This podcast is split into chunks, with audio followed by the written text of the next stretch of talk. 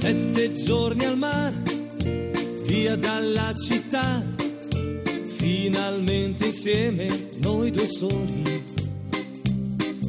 Sveglia accanto a te, poi dopo il caffè, passeggiate mano nella mano. Esta no es una semana cualquiera, con Luis Antequera y Mariate Aragonés.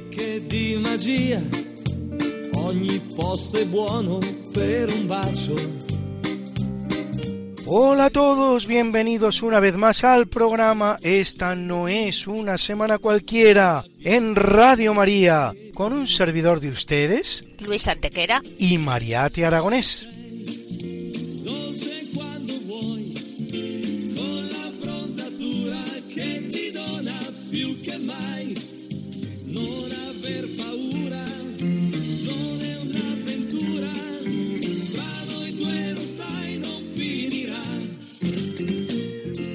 Bien, Luis, ¿qué semana nos ocupa hoy? Hoy, Mariate, le damos un repaso a algunos de los hechos históricos ocurridos entre un diecinueve y un veinticinco de mayo. Una semana que no es una semana cualquiera, siete días, sette giorni, como dice nuestra sintonía, en los que han pasado a lo largo de la historia cosas que ni se imaginan nuestros oyentes, porque la historia es así, mejor y más fantástica que la más increíble de las fantasías. Comencemos, pues. Pues allá vamos.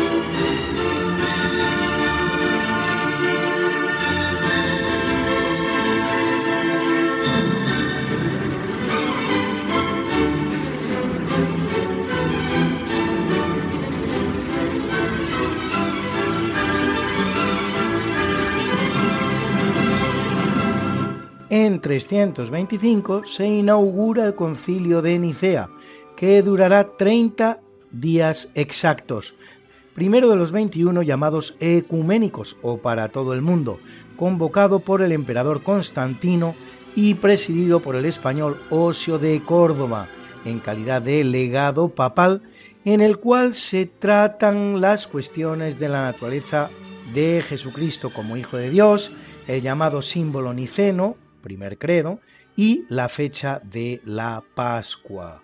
Se tomarán otras decisiones curiosas como la prohibición a los clérigos de autocastrarse, lo que según parece adquirió cierta asiduidad, caso por ejemplo del gran autor Orígenes, de cohabitar con mujeres no siendo la madre o la hermana, de prestar con interés o de salir de la jurisdicción de su iglesia.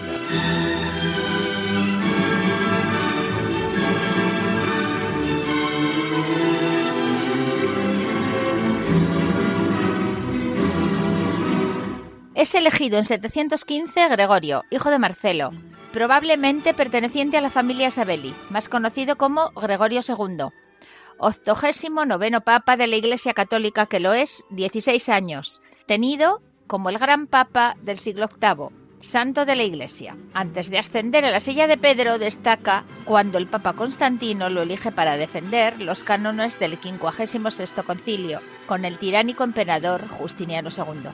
Una vez papa, restaura el monasterio de Montecassino y las murallas de Roma ante el creciente peligro sarraceno. En sus tiempos funda en Roma la reina Ina la llamada Escola Anglorum para auxilio de los peregrinos ingleses. Envía a San Corbiniano y a San Bonifacio a predicar a los germanos, labor en la que también se implica el emperador Carlomagno. Se enfrenta a la iconoclastia del emperador de Bizancio León segundo Isáurico y en el Concilio de Roma del año setecientos veintisiete proclama la doctrina romana sobre el culto a las imágenes. Lucha también contra la dependencia de Roma frente al imperio.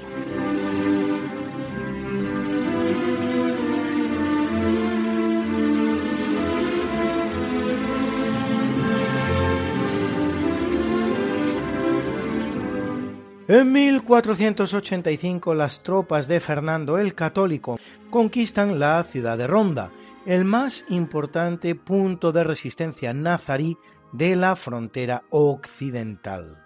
Se hace tras un largo asedio de quince días que obliga a los moros de la ciudad a esclavizar a los cristianos para que suban el agua desde el río Guadalevín, que atraviesa la ciudad por su parte norte, para lo cual estos son encadenados a las laderas del famoso Tajo de cien metros de altura que hay que descender desde la ciudad para acceder al río. Pues bien, esas cadenas son las que adornan hoy día la fachada de la iglesia de San Juan de los Reyes, que los reyes católicos se están construyendo en Toledo para que sea su panteón, si bien al final, conquistada Granada, se harán enterrar en la bella ciudad de la Alhambra.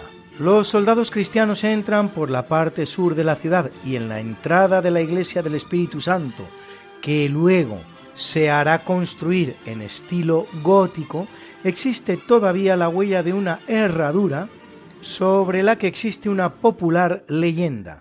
Se dice que el rey católico ordenó herrar los caballos del revés para que al ver los moros sus huellas pensaran que los cristianos habían vuelto sus pasos, desistiendo de tomar la ciudad.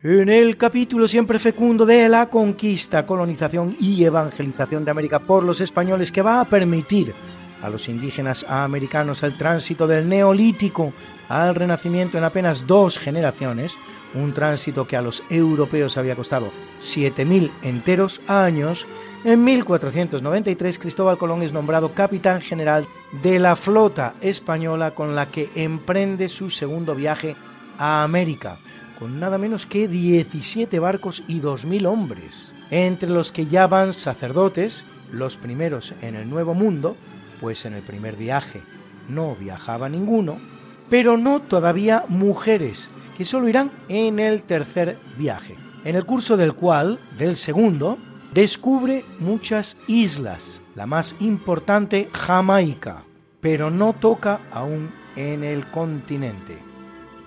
En mil quinientos veinte, en el templo mayor de Tenochtitlán, el español Pedro de Alvarado, que está a cargo de la ciudad, mientras Hernán Cortés se halla en el Golfo de México defendiéndose de Pánfilo Narváez, zarpado de Cuba con la misión de capturarlo, lleva a cabo la llamada matanza de Toxcatl, pensando que los aztecas le estaban preparando una trampa. En mil quinientos noventa y uno, Juan Ramírez de Velasco funda la ciudad de Todos los Santos de la Nueva Rioja, en Argentina, con ciento ochenta mil habitantes al día de hoy.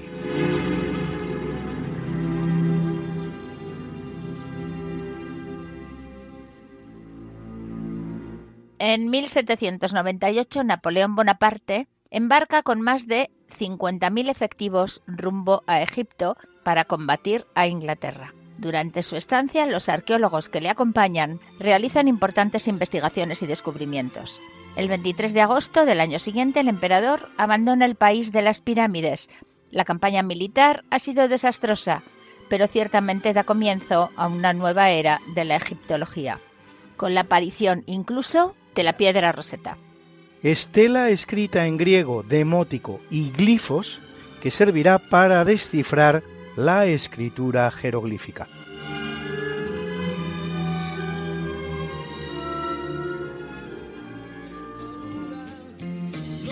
Aventura. que no puedes escucharnos a estas horas terribles de la madrugada, que quieres volvernos a escuchar porque no puedes esperar hasta la próxima semana, que te perdiste un programa y no te lo perdonas, que quieres mandarle el programa a un amigo tuyo al que sabes que le va a gustar. No te preocupes, todo tiene solución. ¿Conoces nuestro podcast?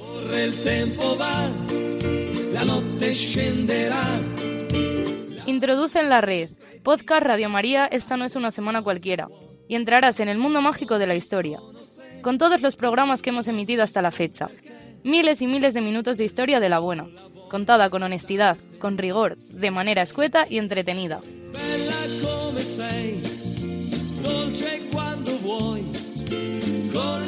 Ya sabes, el podcast de Esta no es una semana cualquiera, para oír la radio cuando tú quieras, donde tú quieras y con quien tú quieras.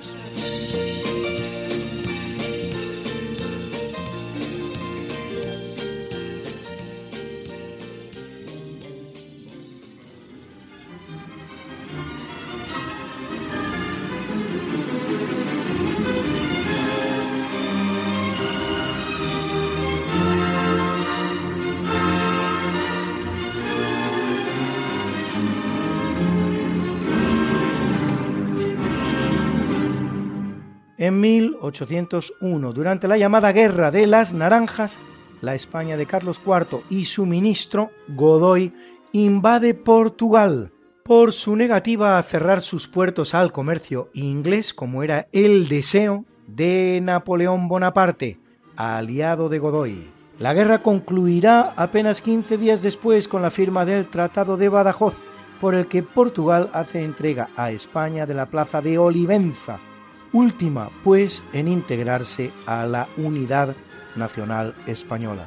Portugal reconoce también de manera definitiva el derecho de España a la colonia de Sacramento y de las misiones orientales en América. Se le llama de las naranjas por la cesta de estos frutos que Godoy haría llegar a la reina María Luisa cuando sitiaba la ciudad portuguesa de Elvas.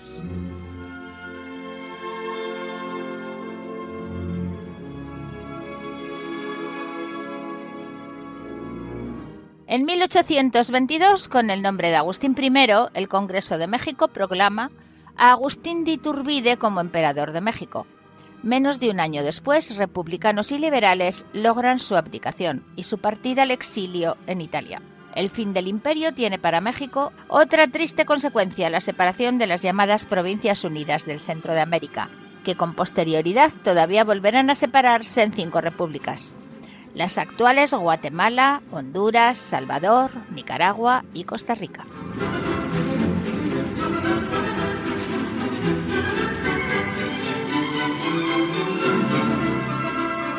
En mil ochocientos setenta y uno, en los estertores de la Guerra Franco-Prusiana y en el marco de la Tercera República Francesa, Adolphe Thiers, presidente provisional de la República, moviliza cien mil hombres para reprimir el movimiento de tipo comunista conocido como La Comuna, el cual se hace fuerte en París y se niega a rendirse a los prusianos, a pesar de que el gobierno francés de Thiers ya lo ha hecho.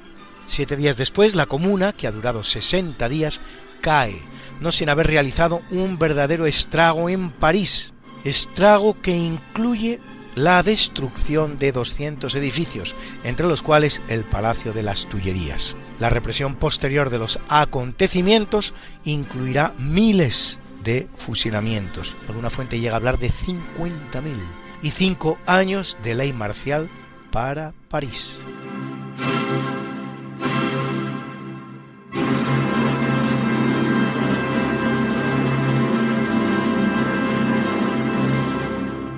En mil novecientos diez, Estados Unidos ataca Nicaragua. Es la primera de una serie de invasiones hasta que se produce la gran invasión de mil novecientos doce, que verá prolongarse la presencia estadounidense en el país centroamericano hasta mil novecientos treinta y cuatro.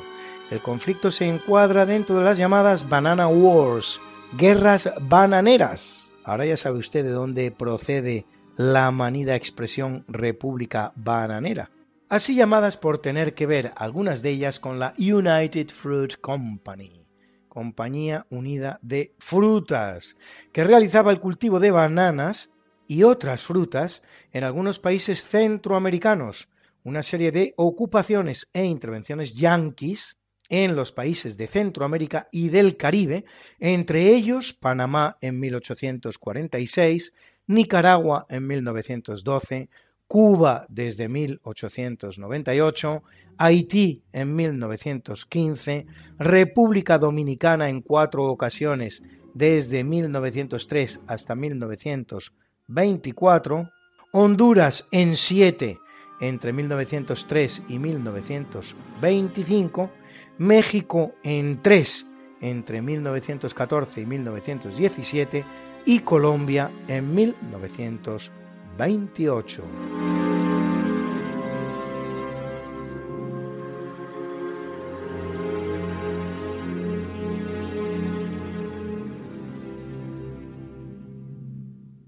En mil novecientos treinta y cinco, el Papa Pío once canoniza a Tomás Moro, ministro de Enrique octavo, el luxoricida, gran humanista, autor de obras como Utopía, conocido por su habilidad argumental y por su sentido del humor, que reprocha al rey su ilícito divorcio de la reina Catalina de Aragón y rechaza el acta de supremacía que convierte al monarca en cabeza de la Iglesia de Inglaterra, por todo lo cual terminará sus días como dos de las esposas del luxoricida, a saber, con la cabeza separada del tronco en la Torre de Londres.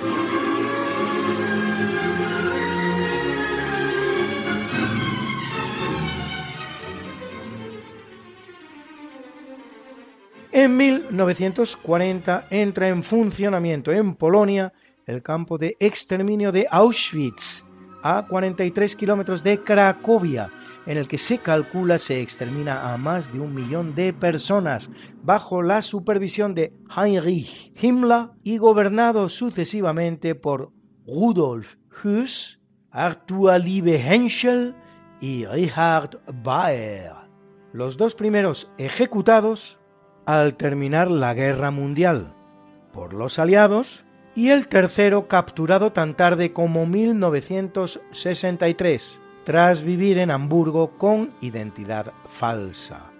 Muy conocido es el terrible holocausto de judíos que en él se producirá.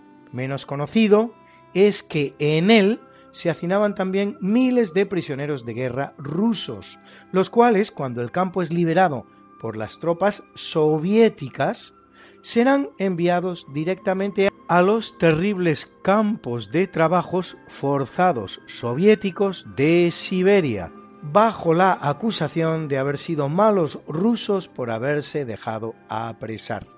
Y sin salir del mismo tema, en mil novecientos sesenta, agentes del servicio secreto israelí, el Mossad, toman el avión israelí que les llevará con el genocida nazi alemán Adolf Eichmann, capturado en la Argentina por ellos, de vuelta a Israel, donde será juzgado y ahorcado por crímenes de lesa humanidad.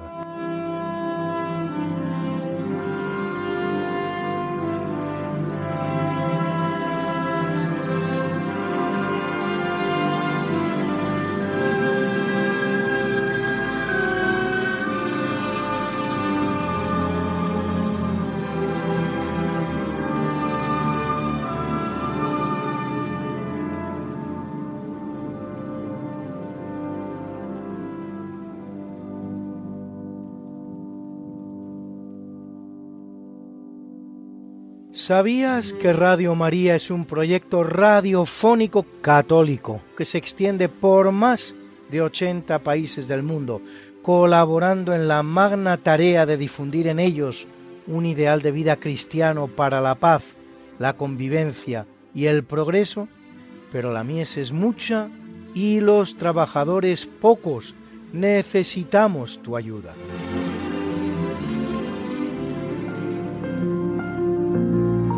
No tienen vino, dijo María a Jesús al detectar la necesidad en las bodas de Caná. De la misma manera, la Virgen ve hoy dónde falta el vino del Evangelio de su Hijo o dónde no se ha servido todavía. Por ello, en el mes de mayo, Radio María celebra su Mariatón, que es cada año una fiesta de amor en la que Jesús nos pide llenar de agua las tinajas de nuevos proyectos que Él convertirá en vino que a través de las ondas llenará de auténtica alegría los corazones de millones de personas que comprobarán que quien reza no tiene miedo al futuro. ¡Qué privilegio! Recoger dones para que el Señor pueda hacer milagros. ¿Quieres tú también formar parte en esta fiesta? Colabora. Puedes hacerlo sin moverte de casa, con una simple llamada al noventa y uno, ochocientos veintidós, ochenta diez o a través de nuestra página web doble u doble u doble u punto radio maría punto es, donde verás los números de cuenta a donde podrás realizar una transferencia bancaria o a través de pasarela de pago con tarjeta. Además, tenemos disponible el método de pago Bizum. Y si quieres que tu donativo desgrave, no olvides indicar tus datos personales, incluido tu N I F. Recuerda, quien reza no tiene miedo al futuro. Radio María.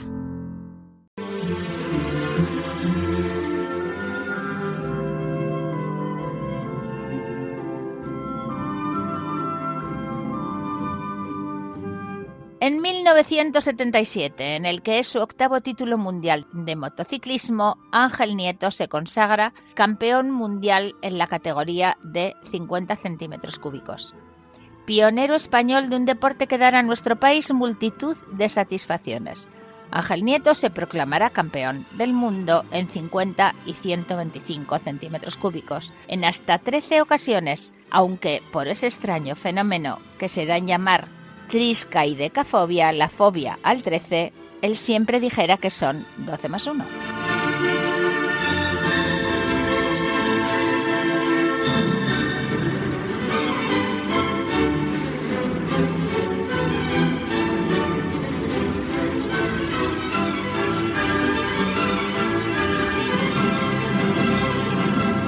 En mil novecientos noventa y cuatro, Crimea declara su independencia respecto de Ucrania.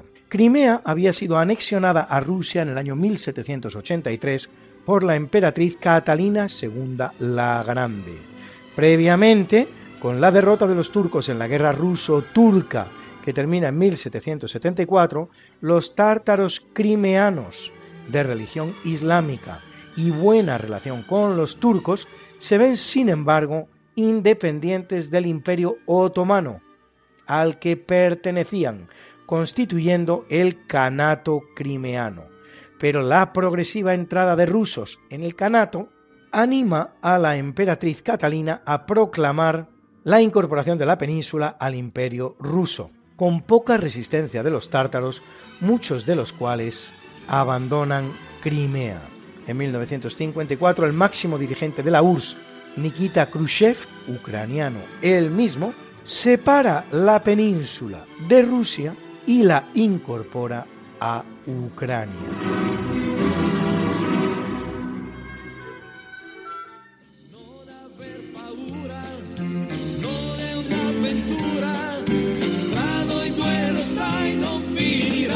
Esta no es una semana cualquiera, con Mariate Aragonés y Luis Antequera.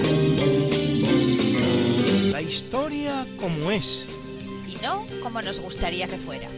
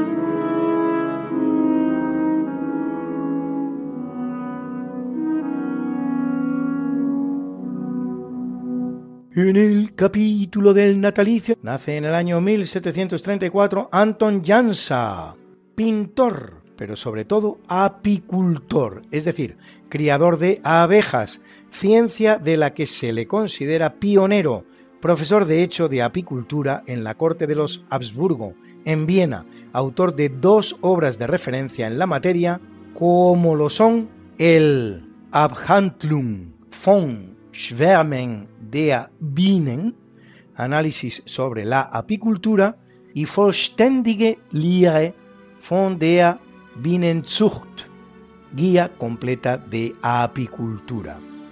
Define así a las abejas. Las abejas son un tipo de mosca trabajadora creada por Dios para proporcionar al hombre toda la miel y la cera necesarias. Entre todos los seres de Dios no hay ninguno que trabaje y sea tan útil para el hombre y que necesite tan poca atención para su mantenimiento como la abeja.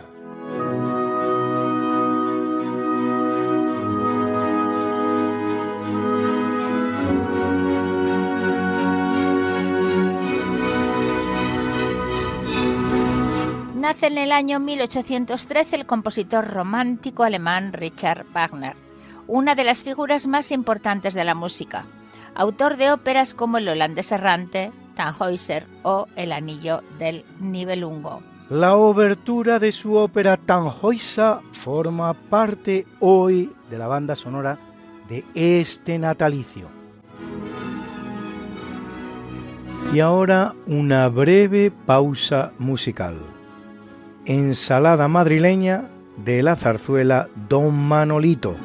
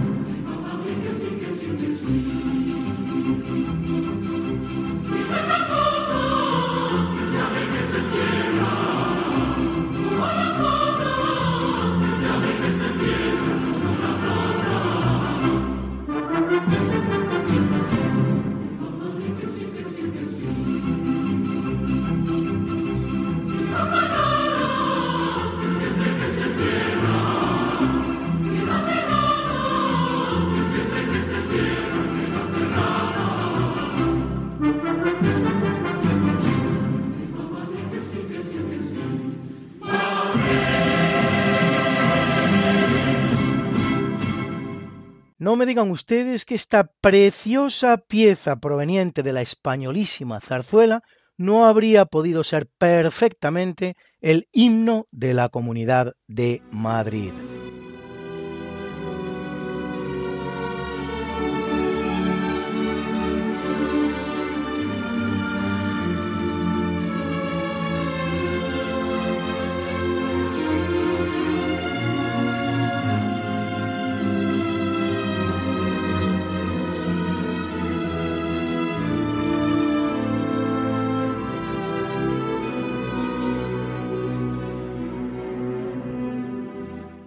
Nace en mil ochocientos dieciocho Francisco Arjona Herrera, más conocido como Cúchares, torero español discípulo del rondeño Pedro Romero, primer torero que se dedicará después a la cría del toro bravo, de quien se dice que jamás recibió una cornada, primero en utilizar la muleta como medio artístico y que, curiosamente, acabará dando nombre a la tauromaquia, llamada por muchos el arte de Cúchares.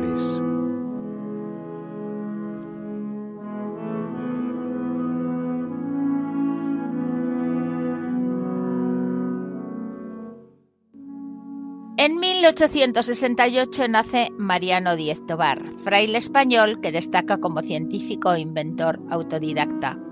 Construye uno de los primeros cinematógrafos. En Villafranca del Bierzo desarrolla la mayor parte de su labor y contribuye de forma fundamental a la creación de un museo de historia natural con tres mil ochocientas muestras y un laboratorio de física.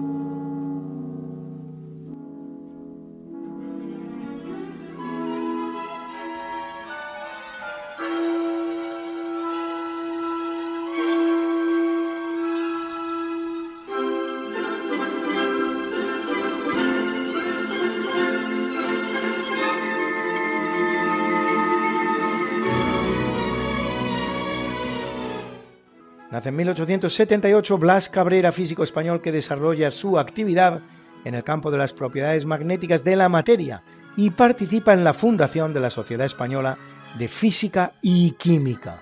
Establece la ley que describe las variaciones que experimentan en el sistema periódico de elementos los momentos magnéticos de los átomos de la familia del hierro, la denominada curva de Cabrera. Modifica la ley de Curie-Weiss, que describe la susceptibilidad magnética de un material ferromagnético en la región paramagnética situada más allá del punto Curie, y deduce una ecuación para describir el momento magnético del átomo en función de la temperatura.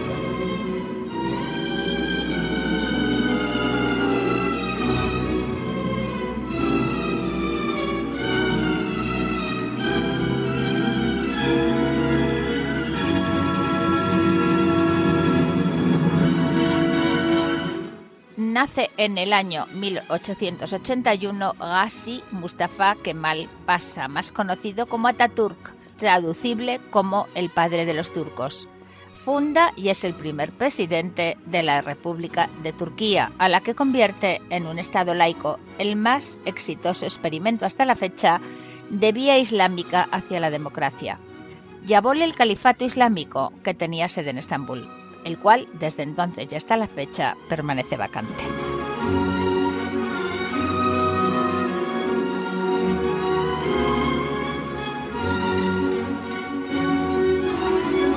Y en el año mil novecientos cuarenta y cuatro ve la luz Joe Cocker, músico británico de rock, blues y soul, recordado por su voz áspera y ajada, a quien escuchamos en este delicado You're So Beautiful.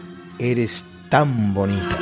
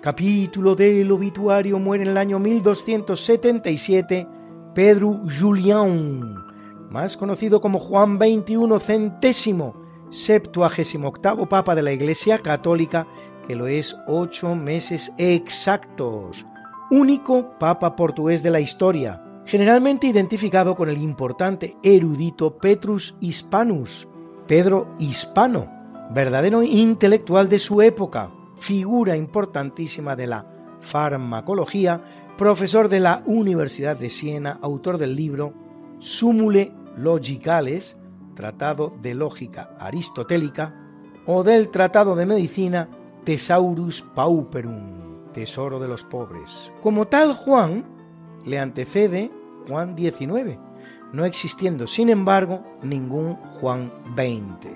Durante su breve papado, intenta lanzar una cruzada a Tierra Santa y una misión para convertir a los tártaros crimeanos y promueve la unión con la Iglesia Oriental. En el Palacio Papal de Viterbo se monta un pequeño laboratorio personal para sus experimentos, cuyo techo colapsará llevándose su vida.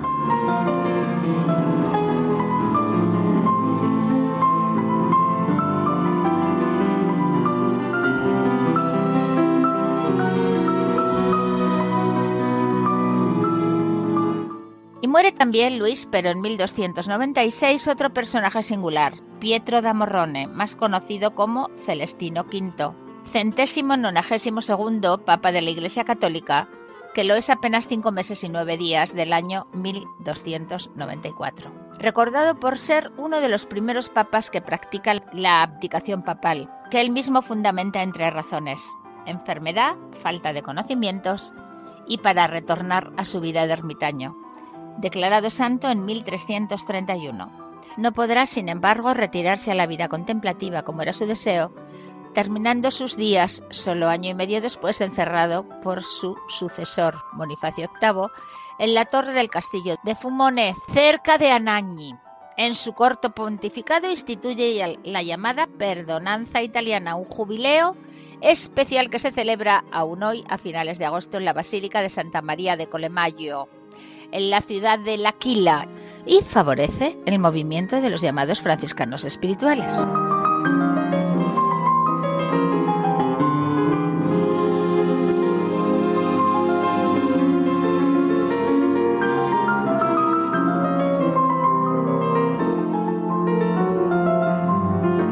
En mil quinientos seis, un año y medio después de su cuarto y último viaje a América, en el que, según escribe, todavía cree hallarse en el Zipango y en el Catay, es decir, en el Japón y en la China, muere en Valladolid el descubridor del Nuevo Mundo, Cristóbal Colón.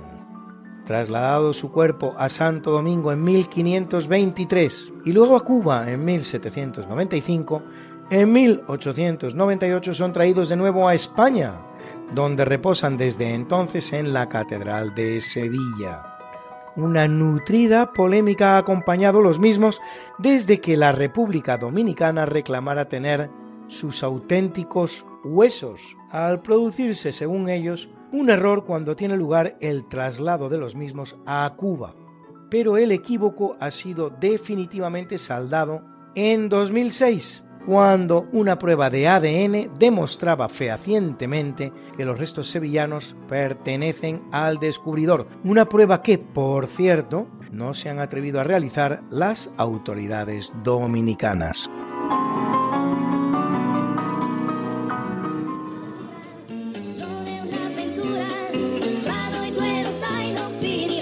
¿Que no puedes escucharnos a estas horas terribles de la madrugada?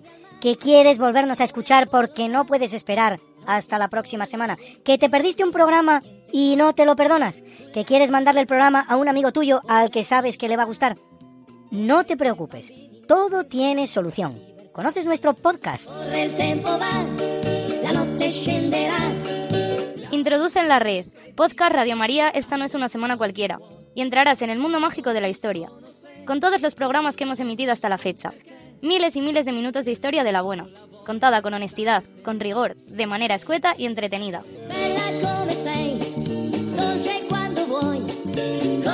Ya sabes, el podcast de Esta no es una semana cualquiera, para oír la radio cuando tú quieras, donde tú quieras y con quien tú quieras.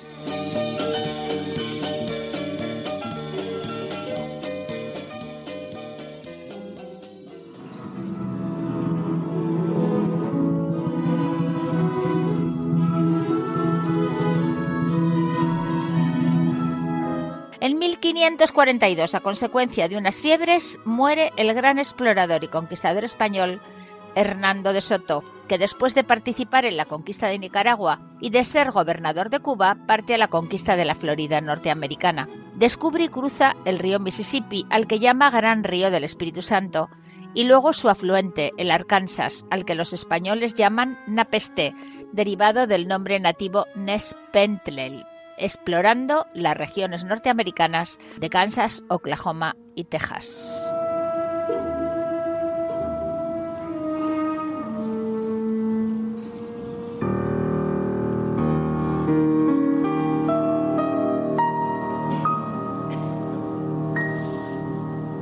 En mil ochocientos catorce muere Ignacio Jordán de Aso, más conocido por su seudónimo de Melchor de Azagra.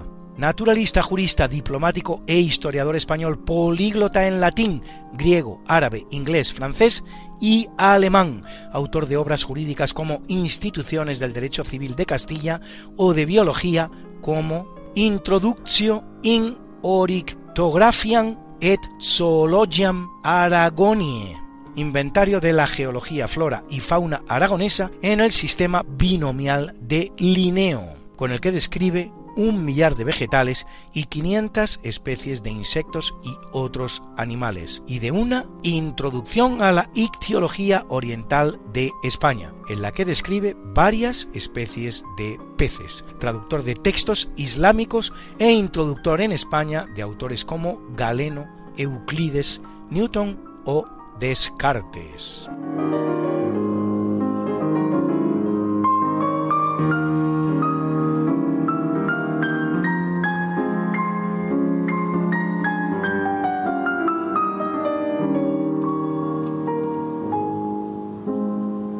En mil ochocientos noventa y cinco muere el científico y marino español Isaac Peral, inventor de un submarino capaz de portar un sistema a lanzar torpedos que, por desgracia para España, no llegará a desarrollarse y que podría haber representado un cambio de tornas en la guerra de Cuba.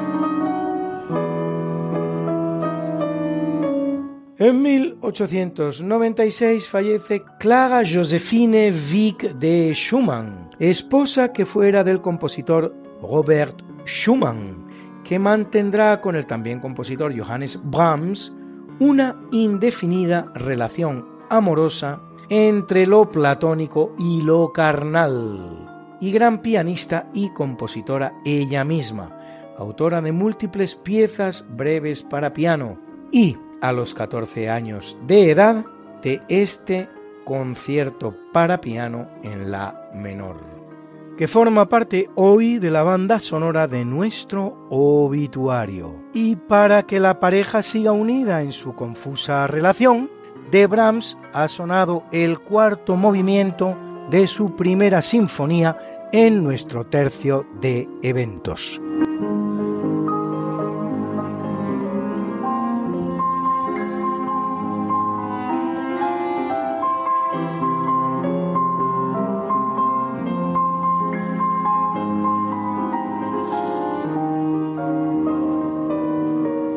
En el año mil novecientos noventa y cuatro, el gran ciclista español Luis Ocaña, ganador del Tour de Francia mil novecientos setenta y tres, que pudo ganar también el de mil novecientos setenta y uno, cuando, llevando una ventaja de nada menos que siete minutos al belga Eddy Merckx, se cayó en el Col de Menté, en uno de los tours más épicos que se conocen, y que al final ganó el gran Merckx, el mejor ciclista de la historia, quien, en un gesto que habla de su admirable condición humana, tan gigantesca como su condición de deportista, se presentó en el hospital en el que convalecía Ocaña para entregarle el maillot de ganador, diciéndole: "Este maillot es tuyo".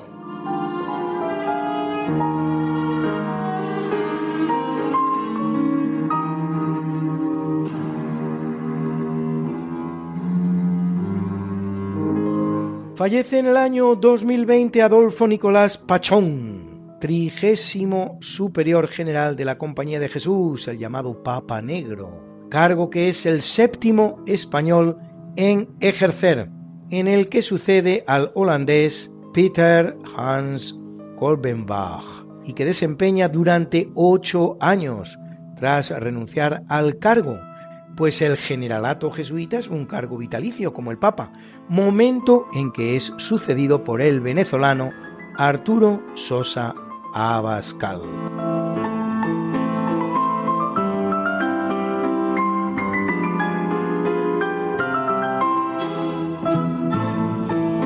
Y hoy Alberto Hernández le dedica su ratito a un gran marino español, el pamplonés Tiburcio Redín, al que la patria, como a tantos otros, debe no pocos servicios.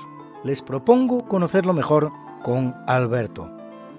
Tiburcio Redín nace en Pamplona en el año mil quinientos noventa y siete. Es el noveno hijo de unos condes. Muy joven, a los catorce años, se alista en el tercio de infanterías españolas y se va a combatir a Italia. Pronto, por su valor, es ascendido alférez, y unos años más tarde le nombran capitán de mar y de guerra.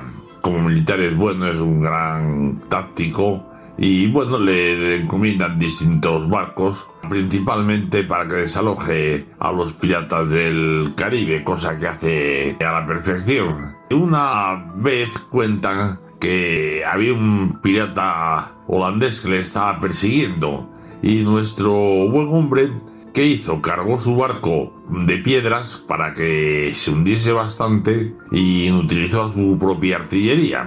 Y entonces salió a navegar. El barco holandés, en cuanto lo vio, eh, dijo: "Coño, un tesoro, iba muy cargado, pues vamos a por él". Y se dirigió a por él. Le fue a abordar, los soldados se rindieron, dijeron que estaban enfermos, que su capitán también, que se quedasen con el barco, y los holandeses pues eso hicieron, saltaron al barco español, todos felices y contentos, se prometían un gran botín, y cuando bajaron abajo a ver al capitán a su camarote, este, que era nuestro amigo Tiburcio, le descerrajó un tiro al capitán holandés, que fue la señal para que los españoles saltasen al barco holandés, echasen a los pocos que se habían quedado allí de guardia, y entonces los holandeses no les quedaron otro remedio que disparar contra su propio barco desde los cañones españoles. Pero como estos no tenían pólvora, estaban inutilizados, lo que quedó fue que se tuvieron que rendir, y entonces el capitán español Tiburcio Redín pudo volver a puerto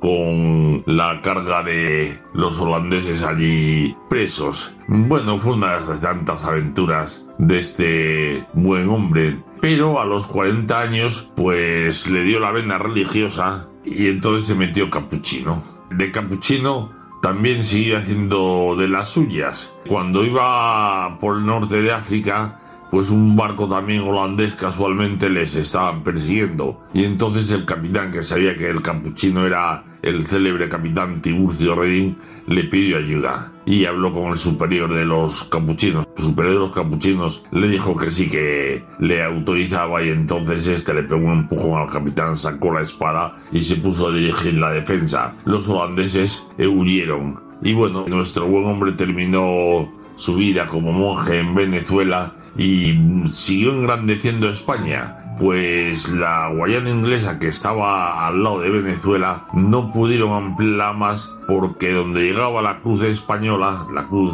que llevan los capuchinos españolas, aquello era España, con lo cual ya delimitaron las tierras de Venezuela. Bueno, pues esto es todo, buenos días y mañana será otro día. Y llegados a este punto de nuestro programa, ya saben ustedes lo que toca: la presentación de la mucha, buena y variada música que nos ha acompañado hoy como siempre. Y en el tercio de eventos, la primera sinfonía en do menor, opus sesenta y ocho, cuarto movimiento, de Johannes Brahms. Era la Berlina Filarmónica, dirigida por Claudio Abbado. En el natalicio nos ha acompañado la obertura de la ópera Tannhäuser de Richard Wagner, que interpretaba en esta ocasión la Frankfurt Radio Symphony Orchestra, dirigida por Andrés Orozco Estrada. Y en el obituario, el concierto para piano en la menor de Clara Schumann. Al piano, Michal Tal. Era la Israel Camerata Jerusalem Orchestra, dirigida por Keren Kagarlitsky. Y hemos escuchado también dos bonitas canciones en esta ocasión: You're So Beautiful, Eres tan bonita, de Joe Cocker, interpretada por el propio Joe Cocker. Y también de esa zarzuela bonita y divertida que es Don Manolito, la ensalada madrileña, del gran compositor español de zarzuelas Pablo Sarazábal, interpretada por la Orquesta y Coro Filarmonía, dirigida por Rafael Albiñana, en un ejercicio siempre complicado de música coordinada en red a través de Zoom.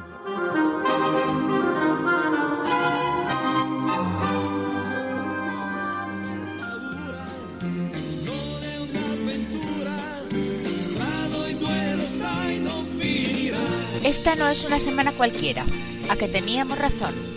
La historia, ¿cómo es? Y no como nos gustaría que fuera. Hasta el próximo programa. Se despiden de ti Mariate Aragonés y Luis Antequera. Pero yo te veo muy pronto en el programa de Javier Ángel Ramírez, Diálogos con la Ciencia, el jueves a las doce de la noche, o lo que es lo mismo, el viernes a las cero horas, con nuevos episodios de nuestra apasionante historia. No te lo pierdas. Dolce quando vuoi, con la bronzatura che ti dona più che mai. Non aver paura, non è un'avventura. Les hemos ofrecido en Radio María Esta no es una semana cualquiera, con Luis Antequera y Mariate Aragonés.